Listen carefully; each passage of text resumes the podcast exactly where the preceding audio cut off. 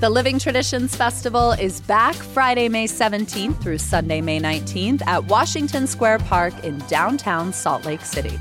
You will find a global food court, live music, performances, art, workshops, bohemian brewery, and stuff for kids. Full disclosure, this is my favorite Salt Lake Festival. For details and to see the full program, visit livingtraditionsfestival.com or find them on Instagram and Facebook at SLC Living Trad.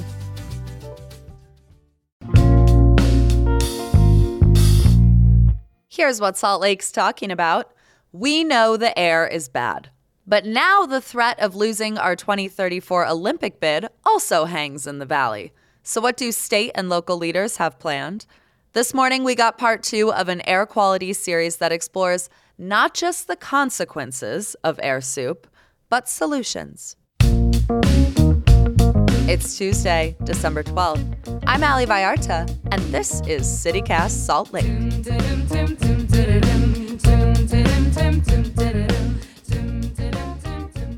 Salt Lake Tribune West Side reporter Alixel Cabrera and KUER politics reporter Saige Miller, you two have been working in tandem to look into air quality in the part of our city west of I 15, essentially. What prompted this investigation? Saige you first. Well, actually, it was Alixel's idea when we were colleagues at the Salt Lake Tribune together. I was part of the innovation lab there, which focused on solution oriented reporting. And as part of my job there, we hosted a summit on the west side of Salt Lake City where we brought in a bunch of community members to discuss kind of what they think the biggest issues facing their community is. And the number two was air quality. And Alixel took that and ran, both with kind of just her own individual reporting on that side of the city and her knowledge of just reporting in that community, and thought it would be a great idea to address this issue in a larger project that was more digestible to a lay audience that also focused community centered voices and their narratives and their experience with the air that they breathe.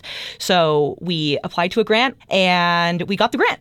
So what we decided to do was combined reporting with data visualization. So when you look at our project, you'll have, you know, kind of just your standard radio story that's interactive, but we also have like a live air quality map. I think the most important part that really sticks out with this project is that we spoke with dozens of people on the west side of Salt Lake City. And we spoke with dozens of people on the west side of the Salt Lake Valley. And we compiled their narratives into this audio map. And people can listen to them. They can explore how somebody feels about the air in Magna or in Rose Park or in Taylorsville. So you can hear all of those different perspectives across the valley. Yeah. Well, Alixel, I mean, great idea. We know there are a lot of factors to blame for our bad air, especially as mentioned in the west side of our city, from freeways and highways being located there. We've got a lot of industrial activity. It's where the refineries glow at night. But when everything was sort of being constructed and coming together in this city, how intentional was it to put these polluters on the west side of Salt Lake?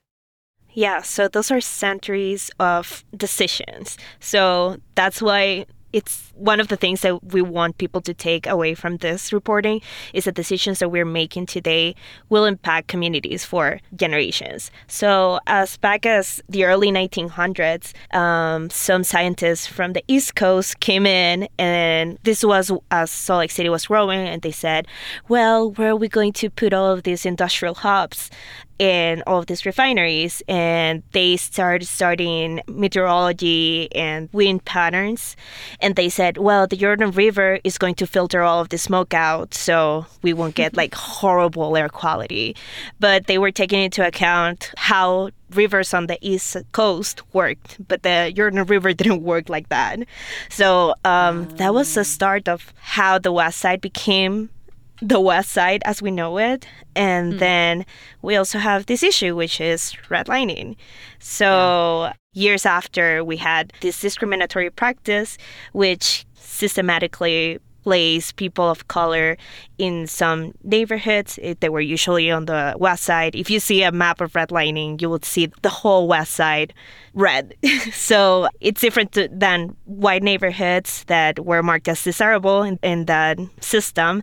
And though the practice was made illegal in 1968, we still live with the legacy of it. So in Salt Lake City, we, there's still a link between redlining, lower access to hospitals, higher prices of industry, and less trees and all, all of the things that we see on the west side. Yeah. One of the things that's sort of like intrinsic to a reporting project like this is those holy crap moments when you uncover more than you initially anticipated. What were some of the most unexpected consequences of bad air for residents that you both have found? I think for me, and it's something we kind of already knew, but I think it's vastly different to hear them in the community's own words, is just kind of how left behind West Siders feel when it comes to these policies that are continuing to exacerbate poor air quality in the area, um, and how they don't really feel like they are connected with people in positions of power who are making these decisions, that they're very much so overlooked. We can look at the inland port, we can look at the expansion of I 15. We can look at all of the decisions before redlining and after redlining that allows these industries and these polluting industries to continue to have such a large presence um, in the mm. area. And it was just like hearing how disheartened and disappointed they were that they were never involved in these conversations to begin with, and how even if lawmakers or people in positions of power, city council members, whoever say, you know, this is an issue to us, we are focusing on it, they don't really feel the impacts of that. And so it was really kind of eye opening to be like, we talked to dozens of people who feel very similar. So it's not just like one West Side individual who is mad at a specific person in positions of power. It's a whole bunch of them. Um, and I think that really is telling as we move along with these policies of how kind of just like left in the dust, um, pun intended almost, of how they feel. Yeah, lack of trust has to be one of the biggest consequences of a, a public health policy failure. Alixel, what surprised you? I think also finding out that this is an issue that has been normalized on the west side for so long. Saige and I drove to Magna and it was horrible. And people were raving about the air quality that day and we just couldn't believe it because how like how how could that be a great air quality day for you. So that was a surprise. Also, how pervasive the issue is.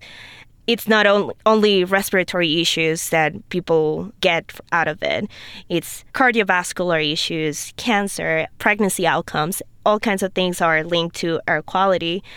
And uh, I did a lot of like man on the street interviews for this and a lot of people were like, "Well, I don't have a lot to say about air quality," and then they would tell me this amazing story and very mm. like something very thoughtful. So it's so normalized that people don't really realize that this is not supposed to be like this on that same note, too, we talk a lot about kind of the physical health manifestations that come with poor air, right? Um, an increase in pregnancy loss or birth defects. Asthma rates are higher on the west side of the Salt Lake Valley, and there's increased cancer rates. But something that we also noticed when we asked people to talk about the air was the way that they described it and the psychological effects of living in such poor air quality, where people, you know, would escape to Park City or escape to Cottonwood and then just feel this sense sense of dread as they could visually see themselves driving back down into the soup bowl of pollution and inversion. And it's something that they try to escape, but they always have to come home to. So a lot of the ways that they described the air visually was like incredibly poetic, but also very depressing, right? Like saying that they are walking into like a black and white movie or that it's they can taste the air, they can chew the air, they can smell the air. Like they can't escape it. There's no way out. And even if you leave, leave, you're still coming back to it. It's like reading a novel from like the early industrial era when people describe working in factories and it's like we're still doing it.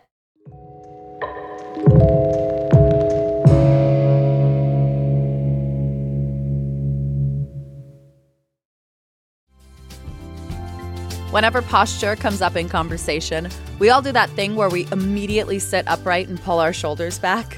Did you do it just now?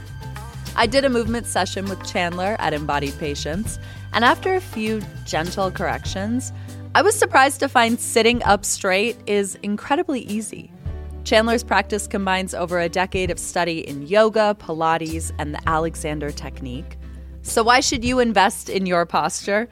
Let's start with the link between better posture and better breathing.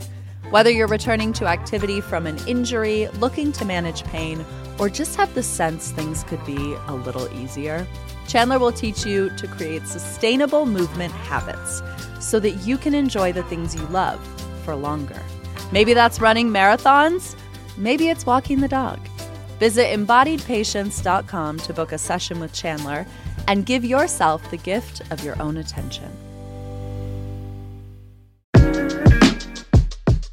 Spring is when leases expire, and if you're looking for a new or better apartment situation, here's the scoop at ICO Fort Union. Fort Union is ICO's newest build in Cottonwood Heights off 1300 East and 6720 South. And as they say in real estate, location, location, location. ICO Fort Union puts you 10 minutes from the mouth of Big Cottonwood Canyon and central to all the Fort Union shops and restaurants. But the complex is located on a dead end street, so you get peace. ICO Fort Union offers studio, one, two, and three bedroom apartment homes, plus these very cool three bedroom work live apartments. So if you're starting something new, you can live above your business space. Amenities include a pet spa, a spin loft, a bike hub, and EV charging stations. And they are signing leases right now. So visit liveatfortunion.com for a tour. I want to ask you about solutions because that was the goal of this reporting, as you both have said. And it's interesting to me because, of course, Salt Lake City wants the Olympics in 2034. We're now the preferred host city.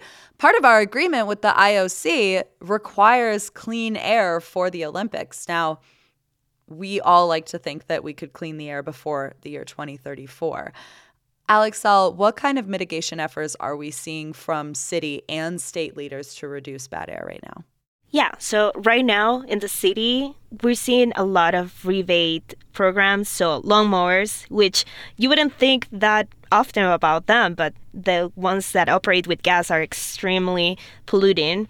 There's a rebate to change to electrical ones, and same with e bikes. also, school passes and this is something that it really resonates with people. Public transportation is a fan favorite. Most of the people we spoke with on the west side want more public transportation and they want more access to it. So these roads that are the number one polluters of the air can be a little bit like clearer. So um, also the Mendenhall administration had this big program, kind of like trying to balance the tree can- urban canopy around the city. So we see all of these big trees on the east side, and they've been there forever. So we're starting to plant a thousand trees on the west side every year. Yeah, I mean these feel a little bit like inch by inch, like baby steps in the right direction, but not sweeping change. I noticed in the story you all interviewed a state representative about how this issue has impacted his family. He sponsored a resolution to reduce idling. But again, that's not a huge swing. Saige, w- why the hesitation from the legislature to go all in on this issue? What we see on the city level is more kind of ways to cope with the bad air and ways to kind of directly impact your use of energy that would correlate with bad air, right? Like snow blowers and lawnmowers and whatnot. But on the legislature, it's a lot more complicated because you have so many more cooks in the kitchen with so many different interests. So a lot of the times in the like lawmakers that I've spoken to who are on um, the bipartisan clean air caucus with the legislature, where you have to get somebody in southern Utah to care about the air quality along the Wasatch Front and want to actually hand over dollars for that. We also know that there is a lot of competing interests when it comes to industry, and that's very important to Utah. Um, so things like mineral extraction or oil and natural gas, like they want to keep bolstering those because they think it is very vital to the state's economy. Um, and so Senator Todd Weiler, in one of the stories that we wrote, said that they have done a lot of action towards cleaning up the air, but now what is left are these big budget items that they have to get the majority of the legislature on board to do. And that takes a lot more negotiation and a lot more compromise to make happen. And a lot of it just hasn't happened yet, right? So we see Governor Cox saying he wants to do a pilot program of zero fare, but a lot of people in the legislature say UTA is already very heavily subsidized, so there's no reason why we should give them more money money. And then it also brings in this debate do you want zero fare or do you want to expand access to transit? Because should one come before the other? Should both happen at the same time? What does that look like? And so while public transportation is a very big topic, both in local communities and like a growing interest on the state level, there's still so, they, they need to get a lot more people on board in order to pass that kind of funding resolution for it. And And with the lawmaker that we spoke with, um, Representative Anthony Loubet, I will say he's very new to the legislature, so he doesn't he can't really pull out those big guns yet. I think he probably needs a little bit more experience under his belt. But it does really hit home for him when he sees his 13 year old son when he was in elementary school not able to go outside for recess the majority of the bad inversion months. So where he was stuck inside because he literally couldn't breathe. And so a lot of the lawmakers say they want more data. They want to find the actual like point sources of it. They want to understand what can actually happen uh, that are like innovative solutions that won't necessarily crumble industry. But the other thing with this project that we think is very fascinating and that we we don't want it to all be doom and gloom, right? Like there are positive steps that we can take in order to ensure that we can clean up the air. And since Utah is so big on industry, we kind of are at this turning point of could we invest in a different kind of industry instead of looking at oil can we actually being able to shift industry from natural gas and coal to things that are more renewable energy and being able to bolster our industry that way. So we're kind of just doing a trade off rather than killing one industry and being left with nothing. And I think that might be a little bit more palatable to lawmakers if there is kind of this economic argument to it. Um, but now, as you said, Ali, I think something that's going to really probably light a fire underneath their pants is the Olympics allegedly coming to Salt Lake City in 34. And they put out these plans, right? Like they want a 100% shift to renewable energy by 2030. They want a 50% reduction in carbon dioxide emissions and a comprehensive uh, public transportation plan. And all of those things are going to be on the top of the docket for the IOC to actually formally grant the Olympics to Salt Lake City. And so we don't know how this will play out. It remains to be seen. We don't know if Utah will be able to, you know, cover all of that 100%, but it does show that in order for this big event that they def- desperately want to come to Salt Lake City, they have to take more aggressive action against air pollution, and that will directly help the west side of the Salt Lake Valley. Yeah. I mean, Alixel, you've been covering the West Side for a while now. And I think that something that is true is that nearly every Salt Laker will tell you they know the air is bad, like across the city, but especially on the west side.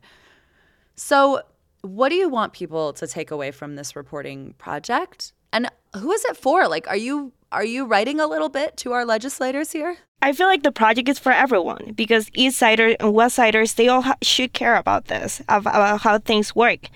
The thing about West Siders is that maybe they, they may have a little bit more of restriction in terms of time or maybe even knowledge of how things work out. So you see more uh, public participation from people on the east side than on the west side. And as a result, you see the west side really affected by a lot of these decisions that would probably never happen on the east side. So hmm. um, yeah. I want people to feel empowered by this reporting. And I want, we do want to get the attention from people in power, uh, especially with the map because if you have dozens of Westsiders telling you how this directly affects their life and their kids and their health, I hope this really makes an impact on how you see things and how you make formulate your decisions. So we don't want this to be a doom and gloom. We talked about a lot of negative things about the West Side. We don't want to focus on that. We want to focus on the future and how this will look like and how to prevent even more harm.